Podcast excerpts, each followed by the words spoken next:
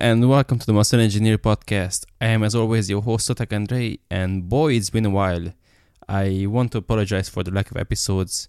It's been uh, a very eventful last third of uh, 2018, and I honestly had just been procrastinating, and um, I kept postponing the podcast, even though I very much so enjoy making these episodes. But I hereby promise that uh, in this 2019, um, it will be my New Year's resolution that I do not miss uh, episodes, and I will do my best to put out an episode a week at least. So, with that, I wish everyone a happy new year, and I hope that you will make uh, 2019 a very productive year and you will achieve all of your goals that you set out for yourself. In this episode, I am joined by not one but two people. I am joined once again by Vincent Sparagna, who has been here before for the Deload Roundtable with Abel. And um, alongside him, I'm also joined by Marty Kendall, who you might be familiar with. Marty has been putting out some amazing content over at his uh, website called optimizingnutrition.com, and he has a very, very popular Facebook group. And I have been following his work for a while now, so I'm I'm very honored that he has been able to to join me and Vincent in this episode. So this will be a first part actually of a more than two hour discussion that we had. And in this first part, we mostly um, focused on the concept of nutrient density and we addressed a ton of uh, questions and topics related to it, including um, how we should actually rank the nutrient density of uh, common foods, what are some of the most beneficial foods if you want to maximize the nutrient density of your diet, what are some um, nutrients that are harder to get by and perhaps you should consider supplementing with, and you also addressed the controversial topic of the carnivore diet. I hope you enjoyed the episode and I'm sure you will learn a ton from it. So, with that, let's get right into episode 20 of the Muscle Engineer podcast with Marty Kendall and Vincent Sparagna. Vincent, welcome back to the podcast. Marty, welcome to the Muscle Engineer podcast. Pleasure to be here. Likewise. Great to have you on, guys. So, Marty, um, I think I only came across your work when you were featured on Denny's uh, Sigma Nutrition Radio, and I was honestly really impressed with what you put out there. Thank you. And I really was looking forward to have you on. And thanks to Vincent, now we have this opportunity. Great to be here. We got chatting on Facebook, and then Vincent said, "Hey, we should have a chat on a podcast and record it." yeah, looking forward to having a talk. Awesome. So the listeners should be familiar with Vincent already, but uh, for anyone who is uh, maybe not familiar with you, could you just briefly describe what you do um, with your nutrient optimizer and maybe tell us a couple of words about that uh, challenge you have going on right now in January?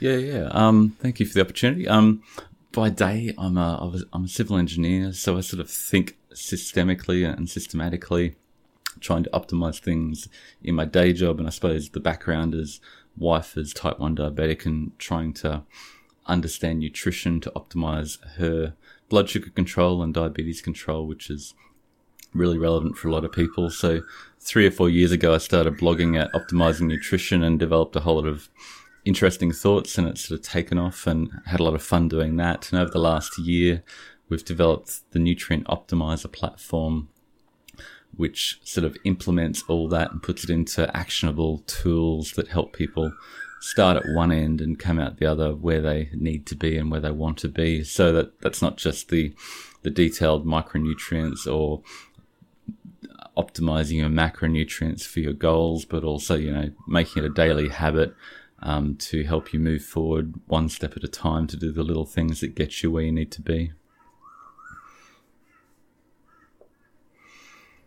And then the challenge, um, yeah, we're looking at launching with a challenge starting the 2nd of January. I don't know when this is coming out, but um, people can jump in and, and be a part of that and basically access the Nutrient Optimizer platform for free until the 10th of February um, when that ends. So we've got three different categories. One is all out weight loss. So, how much weight in percentage terms can you lose during that six weeks? Um, the second is blood sugar control. So, how much can you decrease your blood sugar to improve your overall diabetes control. Obviously, a lot of people are really challenged by diabetes. And then it's the, the third is sort of a, a blend of that for weight loss and diabetes control because weight loss and diabetes are obviously intimately linked. And there's a, um, you know, the more fat your body is carrying, the harder it is for your body to absorb that excess energy and the more it overflows back into your bloodstream. So we see those two as really intimately linked. Um, maybe in the future, we'll be looking at doing how can you uh, looking at optimizing your nutrition to the point of you know let's get the maximum nutrient density score and and that'll be part of the competition. But for the moment, we're just focusing on those three things. At the moment, we've got about thousand people joined, um, and there's about two thousand dollars in the prize pool. So um, 80% of that gets split between the winners. So the top three in uh, in nutri- uh, in weight loss, in blood sugar control, and those uh, that combination of the two. And anybody who significantly reduces their blood sugars or reduces their weight by four percent um, gets a free nutrient optimizer report, which gives them a whole lot of detail about um, how to optimize their, their, their, their diet and their blood sugar control and their nutrient density and their protein targets, etc. Awesome. Sounds like a fantastic uh, challenge. And uh, unfortunately, I'm not. Um, I'm not a likely candidate to win this uh, these kinds of challenges, but still it would be very cool, and I'm sure that uh, with uh, a thousand people you said you have there, it will there will be some amazing transformations and um, probably will benefit uh, a large percentage of the participants. Really looking forward to it. It's really exciting. A lot of momentum, a lot of chatter in the Facebook group, and people really starting to make progress already, which is really exciting. Yeah, for sure. And there's a huge benefit to the um, support group and the uh, social and um, this whole sort of um, um group environment because um, it's really tough to succeed on your own but when you're surrounded by like-minded people who are um, driven and are trying to achieve a similar result as yours, I assume that it can be very motivating and it for sure will not hurt anyone. So Definitely. So what about the blood sugar? How do you that? How do you judge that? Is that uh, fasted blood glucose? Is that uh, HbA1c? What uh, sort of um, markers are you investigating or following? Just simply morning blood sugar. So when you wake, take your blood sugar, and we're looking at how that decreases from when you start to when you finish. And um, part of the nutrient optimizer and part of the optimizing nutrition philosophy is managing the insulin load of your diet, um, which means just the amount of insulin that someone injecting their, themselves, like a type 1 diabetic, would need to inject. We can calculate that based on the, the macronutrient composition um, and just stabilizing the insulin load of your diet helps to stabilize blood sugars. And that's the often the first step we find in progressing to optimizing your weight. Um, it helps to stabilize, helps to stabilize appetite. Often by that point, you get out of the hyperpalatable fat plus carb zone that we find we overeat a lot more when we have those mixtures of fat and carb. We sort of avoid that and once you've stabilized your blood sugar, you can then move forward to maybe, hey, I actually want to lose a bit more fat. Um, my my weight loss is stalled. I want to keep moving forward, and that's where you sort of dial in the satiety and, and target fat loss all out. Uh, brilliant, and um, this obviously is um, this uh, starting point is obviously in according in accordance or in the um, um, fits perfectly with this time of the year when so many people start out the new year and go on their new year resolutions and uh, hopefully that a large percentage of those people will follow through um, with their resolutions by April or May or even by this time next year. Yeah, yeah, that that'd be that'd be great. And we we're trying to build habits as well. There's like more than 200 different habits that people log in and actually say, yeah, I did did that today, I did that again today, I did that again today, and you get points and it's gamified and you get to compete on the ladder and you, you build your avatar and you level up. And so I've tried to develop a whole lot of gamified aspects to the platform that'll make it addictive and bring on healthy competition. So with a thousand people in in there, it's going to be quite massive to see the competition and and who gets uh, the results from managing the health of their avatar that'll then flow back into the real world. Yeah, that's so cool. Actually, I was listening to Joe Rogan, and they had something similar going on in November, I think they had some sort of activity challenge going on who can get in the most activity. I think Joe won, but he said that um, he had like he was doing sometimes five, six, seven hours of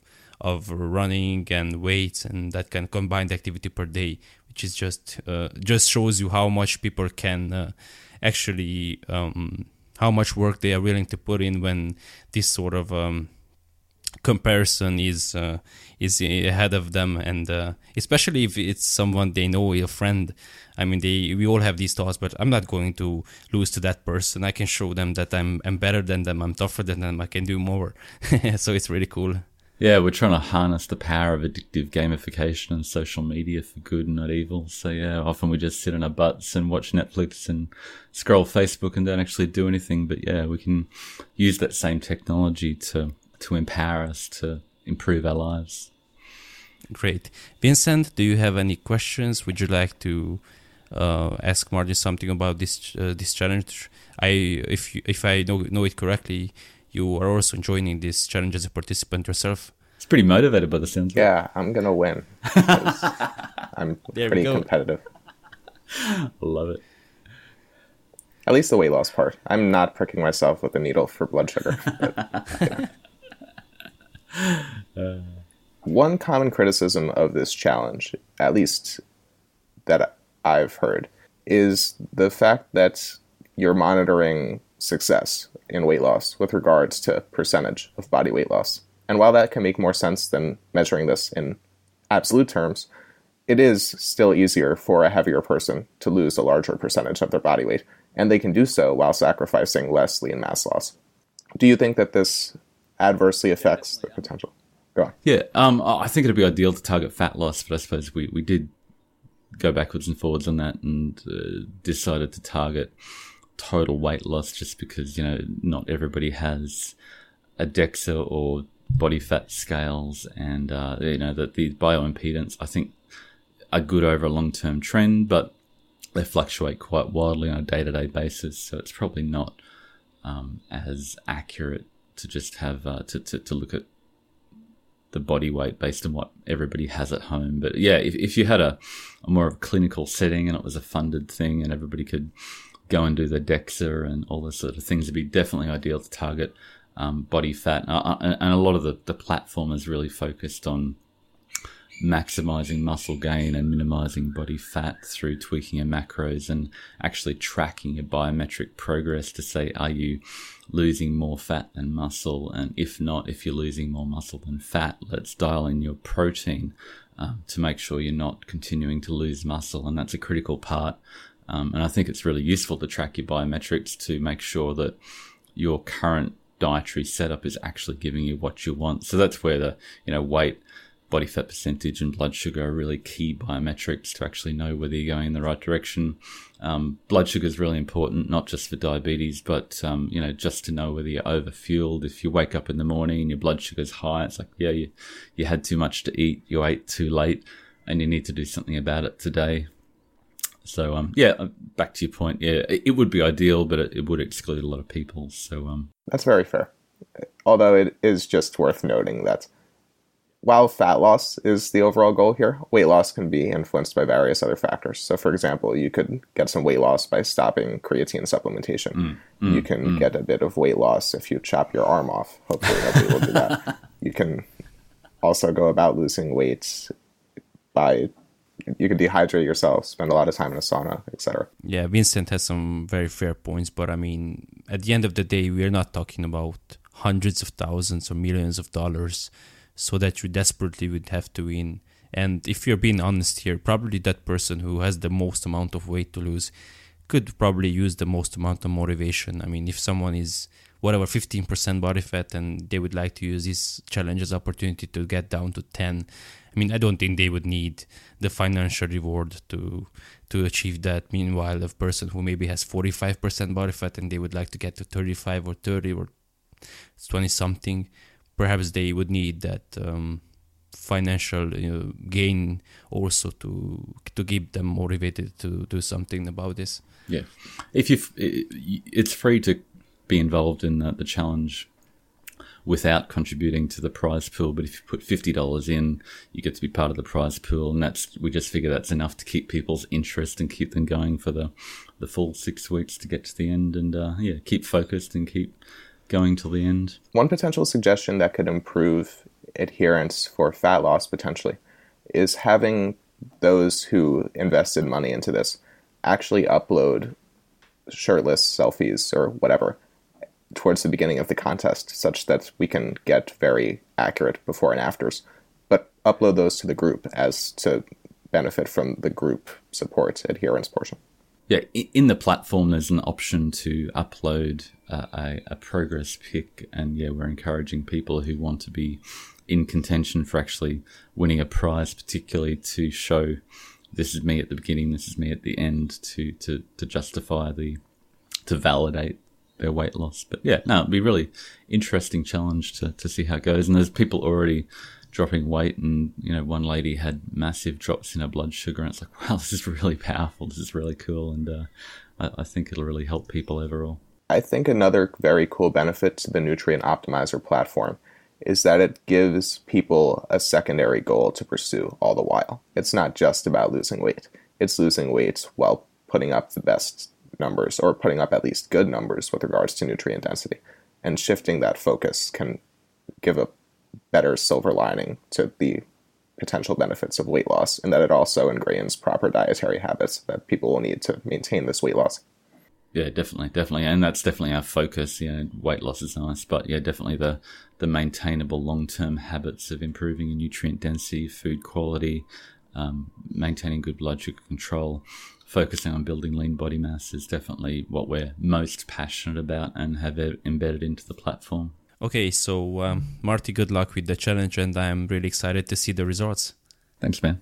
Cool. So, as our first main uh, talking point for today, um, we should start with uh, one uh, key principle that um, you um, you keep around um, at the forefront of every pretty much every article you write, and the, uh, a principle that should be the um, a major characteristic of every successful uh, fat loss diet, uh, and that is nutrient density. So if um, Marty, if you'd like, could you please um, tell us how you like to define or how you like to think about nutrient density, and um, maybe we can move on from there. And I suppose at the simplest level, it's just the nutrients per calorie is how we think about it. Um, but then, then, then it's more complex than that. I mean, what we, the goal essentially is to say we need to get all our daily essential vitamins, minerals, um, uh, essential fatty acids and amino acids from our diet without excess energy. So we say, well, that that's our goal, and um, then how we measure that and how we quantify that gets more interesting. And there's been a number of different ways of looking at that. And Joel Fuhrman looked at it in terms of um, just vitamins and minerals and a whole lot of more esoteric measurements that not a lot of people quantify or they're not quantified for all foods. And then Matt Lalonde did a really interesting piece where he said, well, screw that. We're going to look at all the essential vitamins and minerals and add them all up. And what comes out there is a very, very, very protein heavy diet that's like 60 to 70% protein. Um, and on a, on a per unit weight basis. And that, like when I looked at that in more detail, that didn't make as much sense to just be eating bacon or, or, or just be eating uh, muscle meat. So I said, okay, what, what we really need to do, um, nutrient density in a way is, is dependent on who you are, what your goals are and what your current diet is. So if you're not getting enough potassium and magnesium and calcium, nutrient density for you uh, are foods that contain more of those foods, that, uh, nutrients that you need more of. But if you're a if you're a vegan and uh, on a plant based diet need more B12 and omega 3 and choline, then nutrient density means something different to you. So, what we try to do is say, who are you? What's your baseline diet? Um, what's your diet type? Are you paleo, are you low carb, are you keto? And, and we sort of typify um, typical nutrients that those people are lower in and say, well, these are the nutrients that you'll need to target, and therefore these are the foods that contain more of those nutrients, not just one, but maybe eight or 10 of those essential nutrients that people find harder to get. Um, and then if you want to go go to another deeper level, you can actually quantify that and track your own food and say what's my typical diet over a week and which foods will help me rebalance that. And um, yeah, we, we enable you to log your log your food in Cronometer and then upload it to the nutrient optimizer, which will then tell you uh, which foods and which meals you should prioritize to keep rebalancing your micronutrient profile. And people over a number of weeks of doing that and just continually refining their diet have really good results and a lot of them go wow i'm you know i'm satiated i, I don't feel as hungry i'm able to get away with less food than i used to um, when i pursue and prioritize nutrient density yeah i've actually seen that tool and it's such a fantastic um, resource for people um, that they can upload their data and uh, they get a feedback on what they're missing because for example they might eat the same stuff day in and day out especially if they are more of the hardcore bodybuilder type who only eats these amounts from these foods and they might not even realize that um, they might be going for days or even weeks or even months um, uh, while being deficient in this particular micronutrient and that could potentially lead to some health issues down the line. So it's a very very cool uh, uh, tool you have developed there, Marty. It, it, it just seemed obvious that someone should have developed it, but um, you know.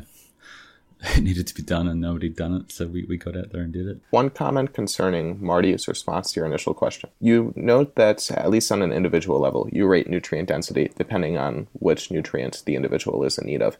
But I've also seen you publicize a few charts that have nutrient density as its own axis in a graph for a general nutrient density rating, wh- how do you rank the different levels of nutrient content in different foods? So, for example, if you have two isocaloric foods that have the same number of calories, one of these foods has more sodium and the other one has more potassium.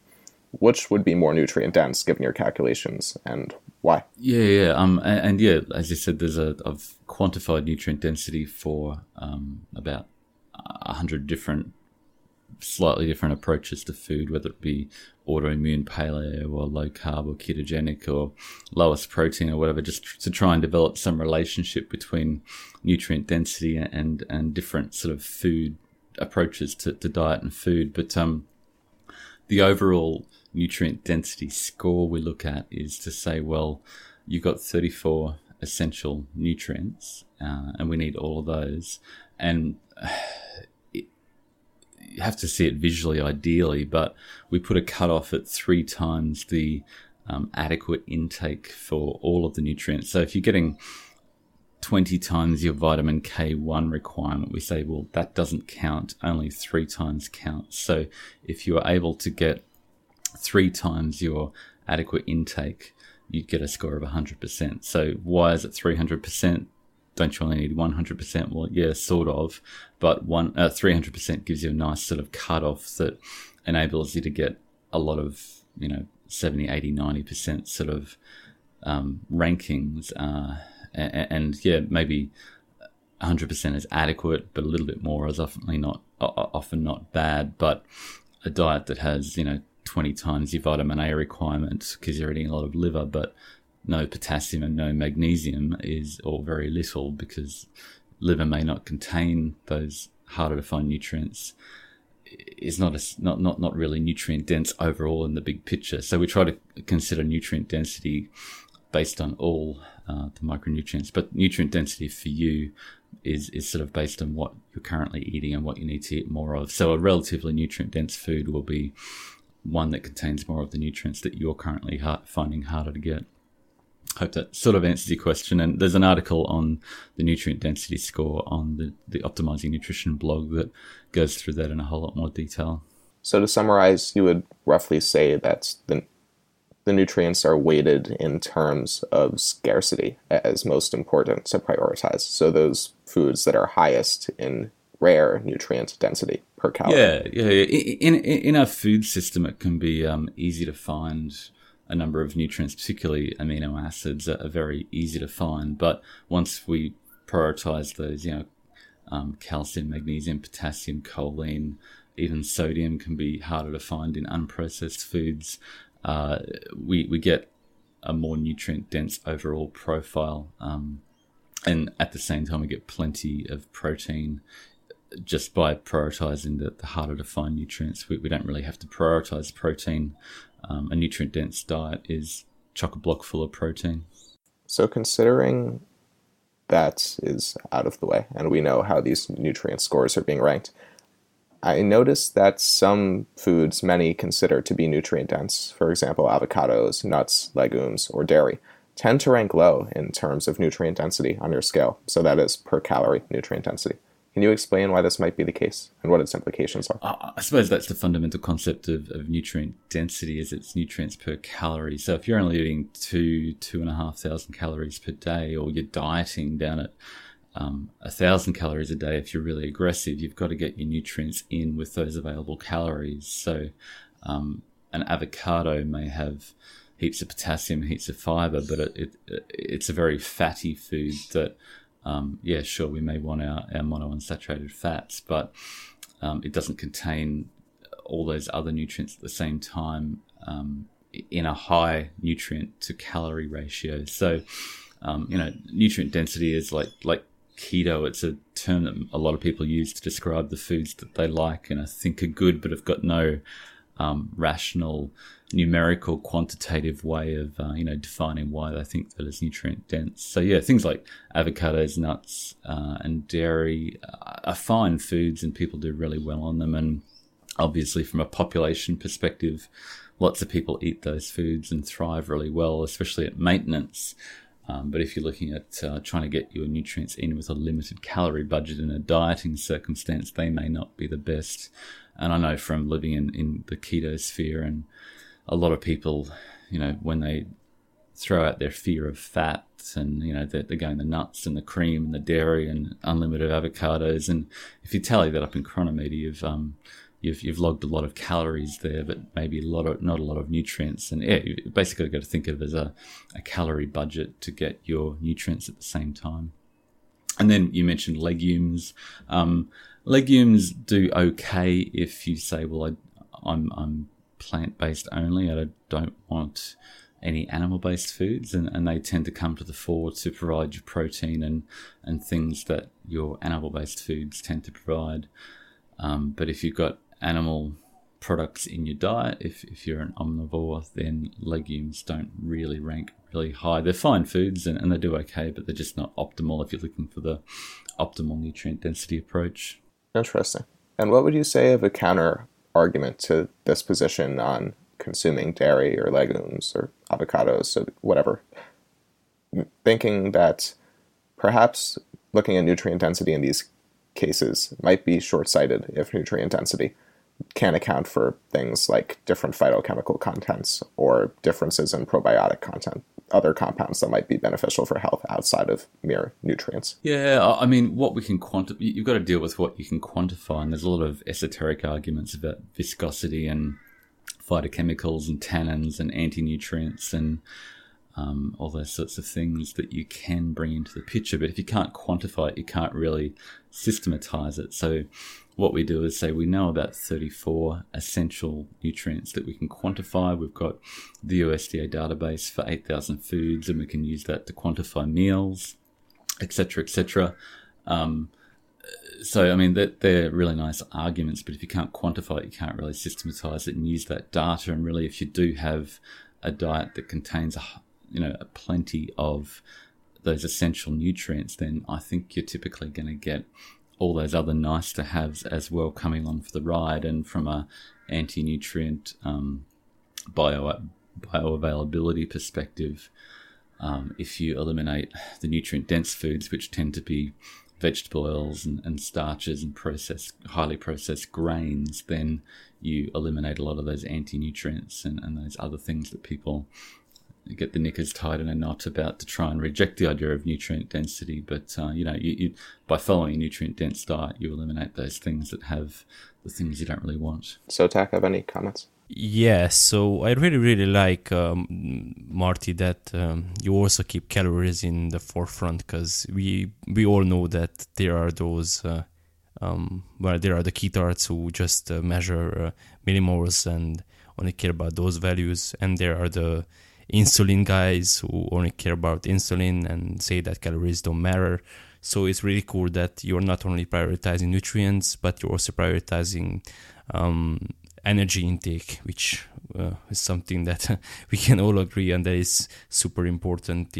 It's probably even more important than nutrients themselves for weight loss and uh, body composition. Yeah, it's definitely all interrelated, and um, once you like energy balance is really important. I think you know you could argue it's the most important thing that you need to worry about when it comes to diet, but at the same time, uh, not many people, other than the dude who did the Twinkie diet, who said he was really, really, really hungry, can stick to a really, really crap diet that is nutrient poor, full of fats and uh, fats and uh, and carbs together, um, and continue to lose weight. We tend to be creatures that respond to our appetite and tend to eat enough not to feel insanely hungry because our body just knows how to survive and pre- preserve lean muscle mass and uh, you know that's the priority so you know you, you'll find a way of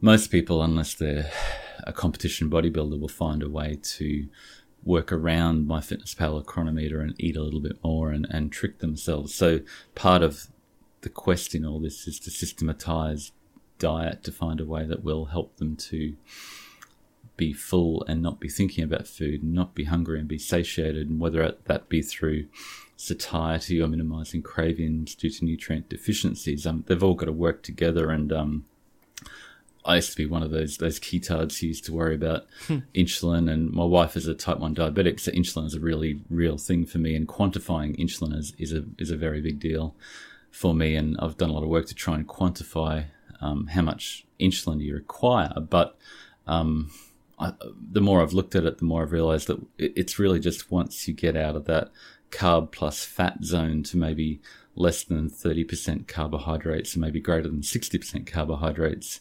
you eliminate all those processed, hyperpalatable, low satiety, low nutrient density foods that enable you to be satiated. And you, you look at your Cronometer and what, what, have I tracked? It's like, oh yeah, I'm, I'm really easily under my target today. And uh, I didn't really have to think. I didn't have to deprive myself. I didn't have to strain and you know I'm, I'm not thinking about that donut and the cookie and the, you know the thing I'm eliminating from my diet because I'm satiated so that that's it's all interrelated and yeah but uh, calories are potentially the most important and the end goal but I don't think it's always prioritizing calories alone is not always the way to get to that end goal at least for the general population who's not weighing and measuring everything they eat. Oh yeah, 100%. I just insist on it because I like to start from first principles. And uh, if you cannot agree on um, energy balance first, then we're just kind of talking past each other, and uh, it's really it becomes an unproductive argument. Definitely, and energy balance really matters. And on the on the measuring millimoles of ketones, you know, it's been really fascinating to see. You know, I jumped on the you know getting involved in measuring my ketones, and Keto Clarity came out five years ago, and uh, I was there trying to get my ketones up and loading up with butter and MCT and, and bulletproof coffees, and then you go, well, I've put on 10 kilos and I look like crap. What happened there? Um, and then it's interesting to see like the Virta two year results, that the big Virta study, ketogenic study has just come out. And yeah, they, they, they, their ketone values went from maybe 0.1 or 0.2 to 0.6 after a few weeks, but then they settled down over the longer period. And after a year, they were down at 0.18.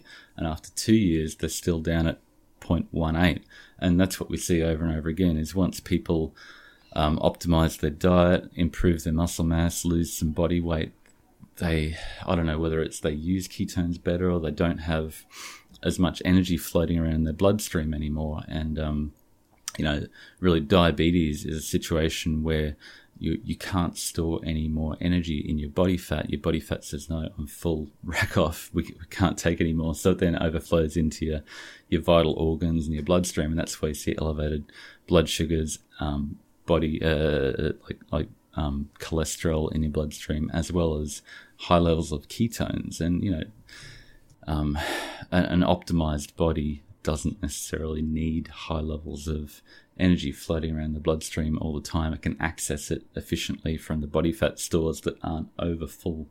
So yeah, I, just on that, that measuring ketones, I think it's a it's a really interesting topic that we're learning a lot about, and um, yeah, chasing ketones is definitely not the end goal.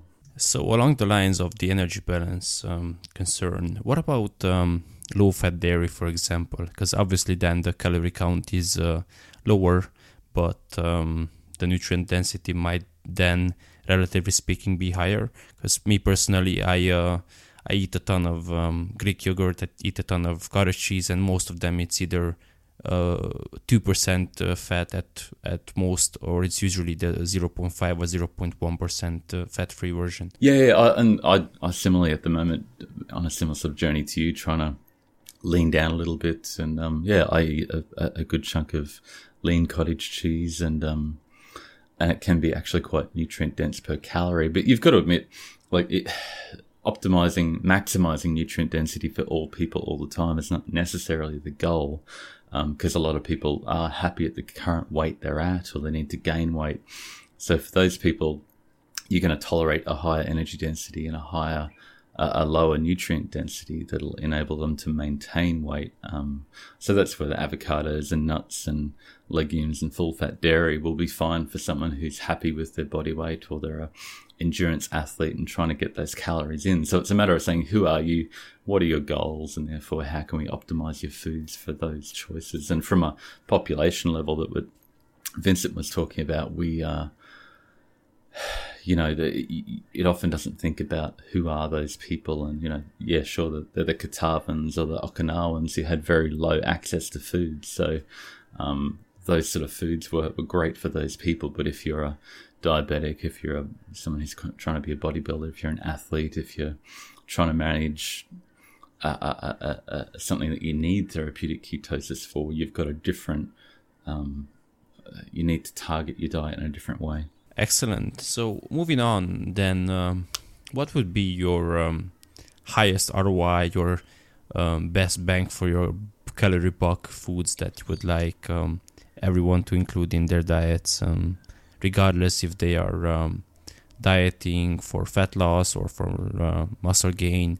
And uh, maybe we can differentiate between these two scenarios um, uh, moving forward. Yeah, I suppose that the thing you need to exclude are the, the cheap, hyperpalatable foods of uh, grains and vegetable oils and sugars to some extent, though I think sugars have decreased in importance in uh, in concern really because you know sweetness came in and people are using a lot less sugar in the diet these days. Um, at the other end, it, seems to be fish and veggies seem to rank really really high on in terms of nutrient density and satiety. It's really hard to overeat those foods, and people do really well.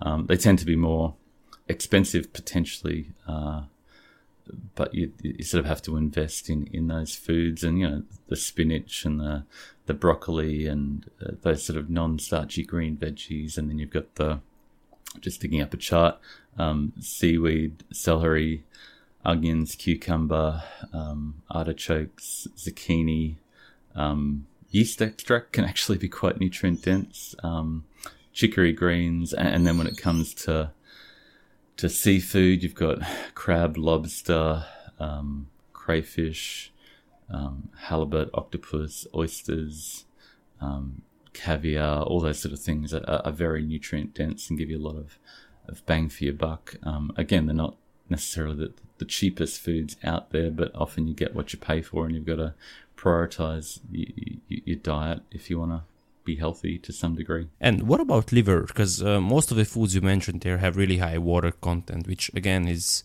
is helpful if you need a ton of volume. However, um, if you need to eat, because um, I'm sure you know that graph which compares, and they will be like, well, uh, broccoli has this much vitamin this, whereas um, red meat only has this amount. But when you compare the uh, actual amounts of foods you would have to eat, you could eat 100 grams of steak or you would need uh, a kilo of broccoli or something like that. So in a practical sense, we can't um, we can't be walking around all day with distended stomach uh, stomachs from all this food we have to down to get our nutrients in.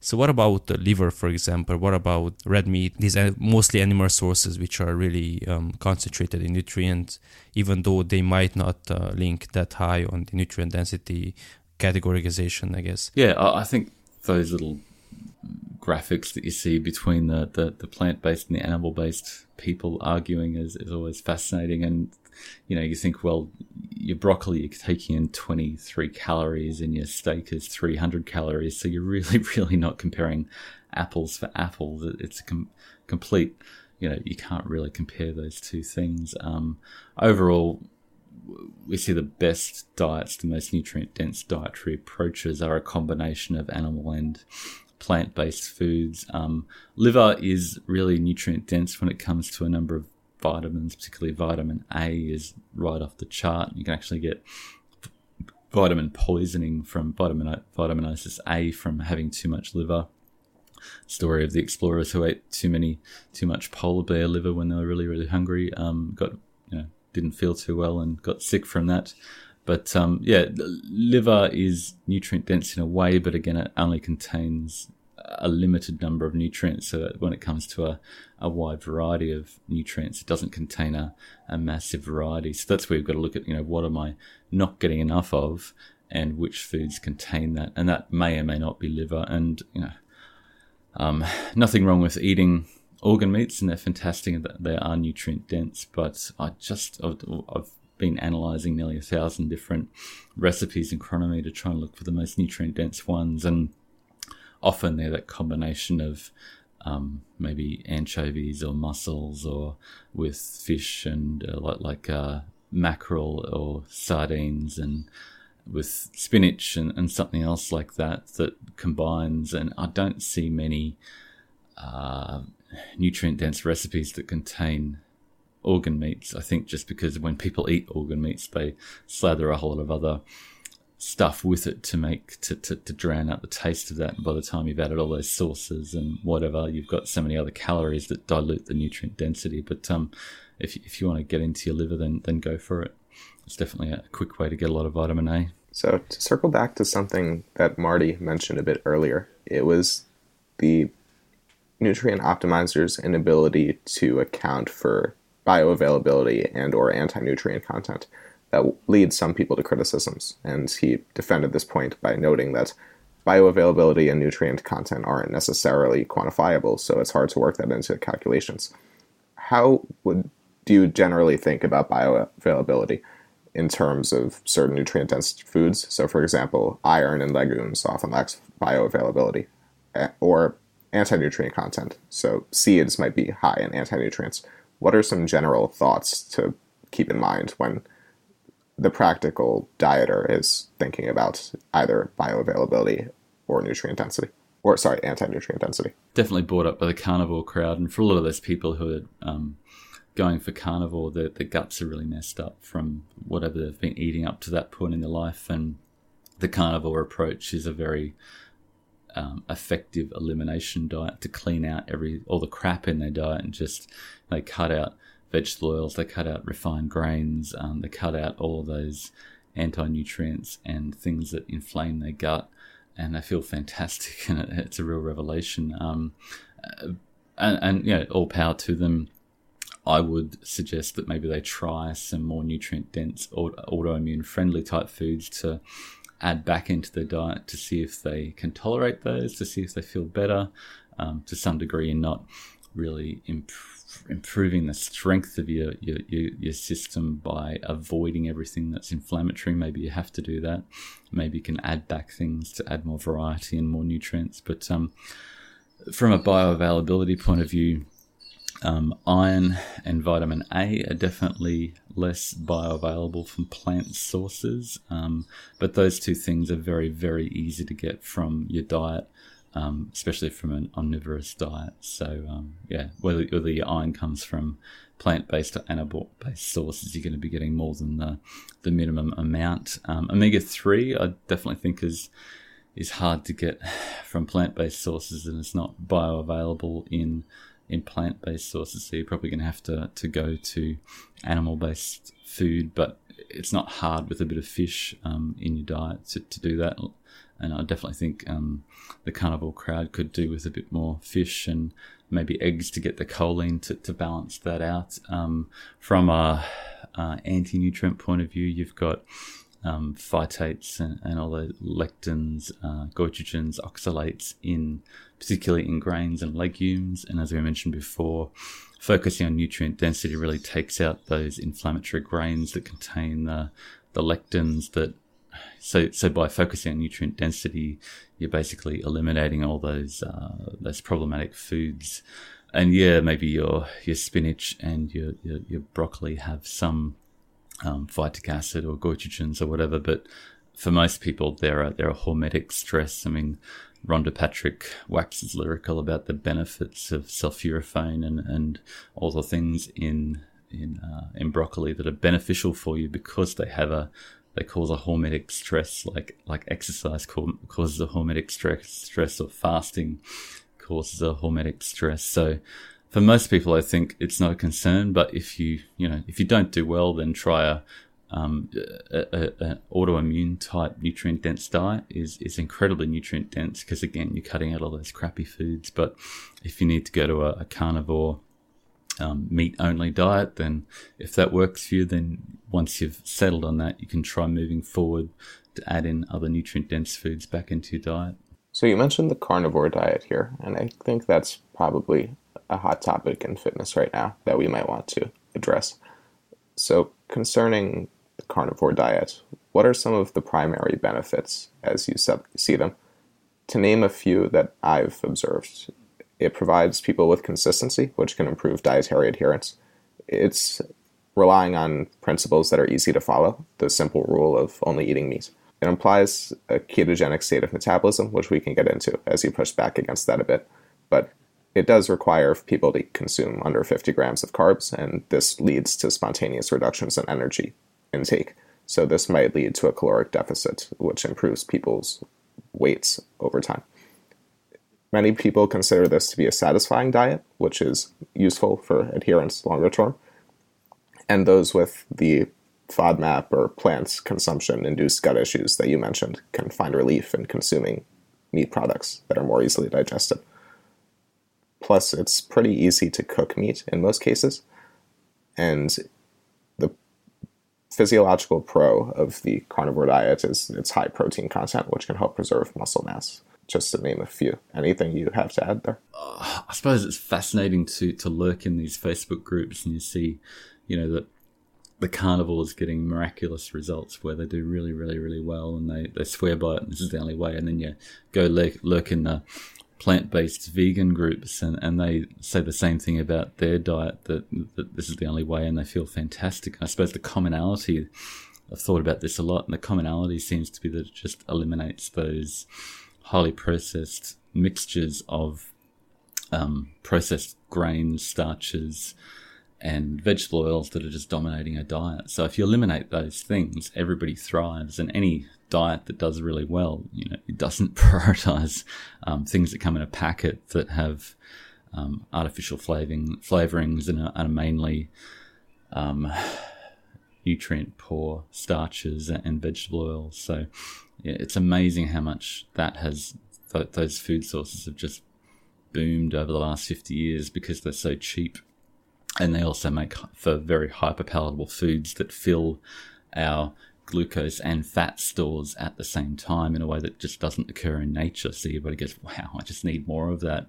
So as soon as you cut those out and say they're against my religion whether that be eating um, very low fat plants only or very high protein um, animals only, you're going to be doing really, really well. And as you said, you get heaps of protein on the carnivore approach, which a lot of people, for whatever reason, whether they're um, keto and trying to avoid protein so they can get higher ketones or, um, or, or, or, just the general diet is it seems to be optimized for the amount of protein that um, maximizes intake and lowers satiety.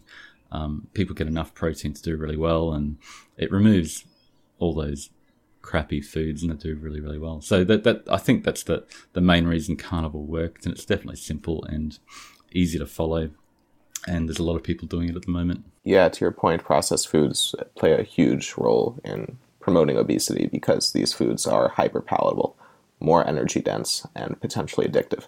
This means that people, uh, as well as cheaper, so people can buy them at less cost consume them for more acute enjoyment, have higher cravings for them at some later points, eventually become addicted over time, and all the while consume a ton of calories considering the energy density. And be sponsored by their own tax dollars because a lot of those crops are subsidized, ironically, to make them even cheaper because the dietary guidelines were really developed in a time where America was trying to feed their people more cost effectively.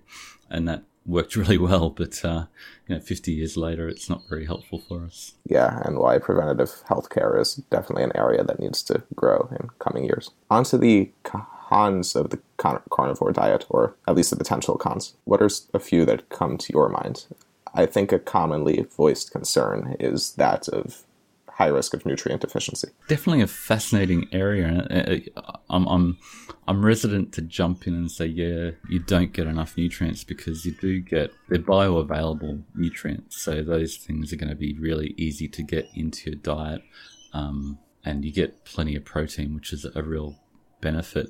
And there's an argument to say that, um, vitamin C, you maybe don't need as much if you don't have as much glucose in your system. And I could make an argument to say that manganese and maybe, um, sorry, vitamin C, you don't need as much if you don't have as much glucose, and potentially manganese and vitamin uh, E.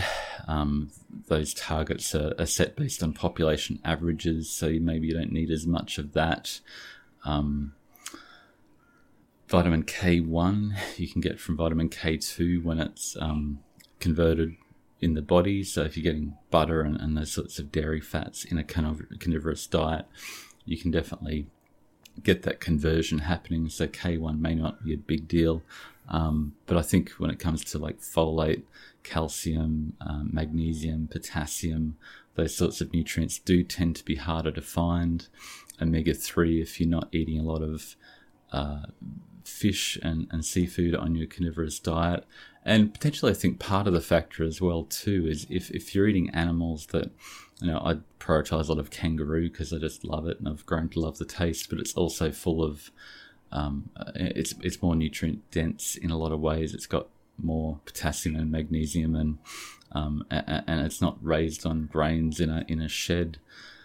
Um, I don't know whether that's just a romantic argument but I, but I feel it tends to help me feel better and I think the health of the food you're eating is important. So if you've got healthier animals that you're eating, you're potentially going to do pretty well. Um, but again, if, if you don't really need to have a, 100% carnivore diet, then maybe adding in some nutrient dense green um, non starchy veggies might be a good option just to round out those um, potassium, magnesium, um, those harder to find minerals, particularly that aren't as high in a, in a carnivorous diet. Um, and, and, when you look at the, we've got a leaderboard there, um, the number of people that are right down the bottom um, tend to be uh, the really, really, really high fat keto approach, and also potentially um, carnivorous. We don't have a lot of people who've logged their diet as carnivores, but carnivore doesn't rank up as well, just because it doesn't have as much variety. And yeah, those uh, the, the seafood and the non-starchy green veg tend to add a lot of really good nutrients into the picture to get a better. But whether you can get adequate on a carnivore, you probably can get enough. But whether it's optimum and ideal and going to make you thrive as well as you can is arguable. Yeah, I don't want to get bogged down too long on this topic because we have a lot of to chew through, uh, pun intended. But uh, I do wonder how many people um, do not succeed on this because obviously if someone fails on a particular approach they won't be in they won't remain in the Facebook group and they won't brag about how miserably they failed. So it's automatically you kind of get the self-selection and the survivor bias there um, both when it comes to veganism and both when it comes to carnivore diets so that's kind of one consideration that could we could just be seeing the people who survived uh, in quotation marks, not literally, but those who managed to stick to it. And um, just from what we discussed here, I mean, um, we can uh, all agree that variety is the spice of life, as they say, and the more diverse you can make your diet, the better. Um, not just um, physiologically, but also psychologically, socially. I mean, just imagine having a girlfriend or a wife and, honey, what are you eating today? the same stuff I've been eating for the past 20 years, meat. I mean, doesn't sound like an interesting or entertaining um, way to live your life. I mean, if it is for you, then good for you. But I don't think many people will will enjoy this. And then we have the potential long term effect that may or may not be there. Just a pedantic note. I wouldn't necessarily agree with the notion that diversity is the spice of life with regards to nutrition, because that really only applies if you're implying that you wouldn't consider consuming industrially produced trans fatty acids and or many of the processed foods that are sold in a grocery store. Because while some of those foods can be consumed at different points in time for psychological purposes and just to maintain your sanity given the current food environment, it's probably not physiologically optimal to consume a wide array of processed foods or other low nutrients sources. Yeah, and maybe just to add to that as well, to, to be a pain in the ass, there, uh, sensory specific satiety is a thing. And if you're eating a wide variety of things, then it's easy to eat more. So, if, you know, variety is a spice of life if you're trying to eat more and um, put on more weight. But if you're trying to, to really cut down, you know, your, your, your lean bodybuilder diet is not going to be very um, entertaining if you know what I mean. So yeah, it depends on your goals again, you know. But um, yeah, having a wide variety of foods that are from a, a, a, short list that are deemed to be nutrient dense or, or optimum for your goals is probably um, ideal. I think we try to say, well, here's the, the list of foods and here's the list of meals from a wide variety of, you know, uh, that are going to be good for you. Um, and you can choose within that whatever you feel the urge for at that point in time. And you're probably going to gravitate towards the things that you actually need at that point in time. Um, but it's good to exclude the things that are definitely not going to be good for you. Oh yeah, one hundred percent. I was I was just thinking, for example, if you limit, if you talk about the extremes and um, just eating meat or just eating plants or just eating these three foods or these six foods, I mean, simply having fruits that um, that are only available during these uh, months and then having some other fruits that are only available during these winter months for example. Um, that kind of stuff that kind of variety is something that i personally would not like to uh, limit myself from just because I have this uh, belief in my head that may or may not be beneficial. Okay, so just to circle back to the nutrient density, I have a couple of um, further questions about it. So, what are the nutrients that perhaps are the toughest to get in and um, you would consider supplementing with and just as a second uh, question to that and you can decide if you want to tackle them one at a time or both what are the differences if there are any between quote unquote natural sources and then the supplementary sources? Because we have the people who argue that well it's just the same. For example if you've listened to the Kahn versus Kresser debate uh, was very big on well you should just we should just all go vegan and then just supplement with B12 or zinc or whatever we don't get from plants. Here's the list of things I'm supplementing right now because my diet is inadequate, but it's best, really. yeah, I mean exactly.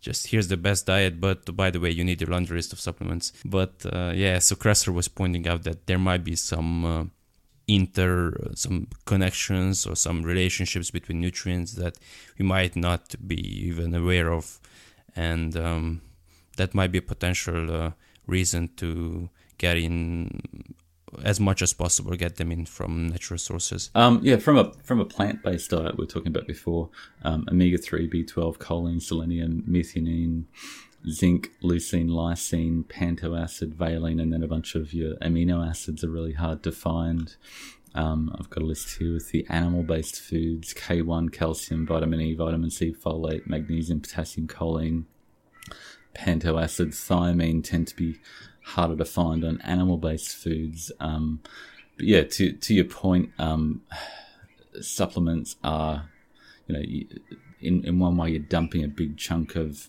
you know, you take a, I'm trying to take a, a, bit of extra magnesium to try and help my sleep because you know I'm doing a lot of stuff uh, and trying to sleep better. I just bought an Oura ring and um, magnesium helps me sleep. But if you have too much, the body says no, no, no, I don't need all that magnesium, and it quickly shuttles it out of your body. And uh, yeah, if if you're dumping a big chunk of one supplement in a uh, in your gut, then your gut's probably not going to deal with that and process it and digest it and assimilate it the same way it's going to um, do with a whole food, um, uh, those same nutrients in a whole food.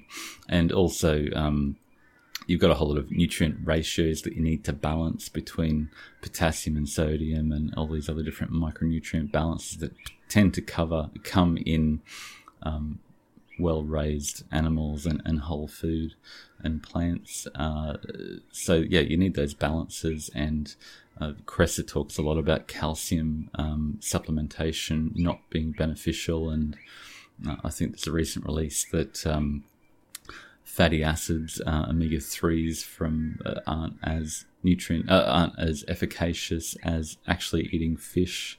Um, so yeah, definitely you're much safer to prioritize whole foods that are nutrient dense and then supplement if you need to. And I suppose the nutrient optimizer gives you a way to continue to improve your diet. So then you don't really need to rely on um, nutrient supplements as a crutch. But at the same time, um, I've got to mention that, you know, over the last 50, 60, 70 years as we've, we've continued to farm the same lands again and again and again and again and just add fossil fuel based fertilizers, maybe a bit of potassium.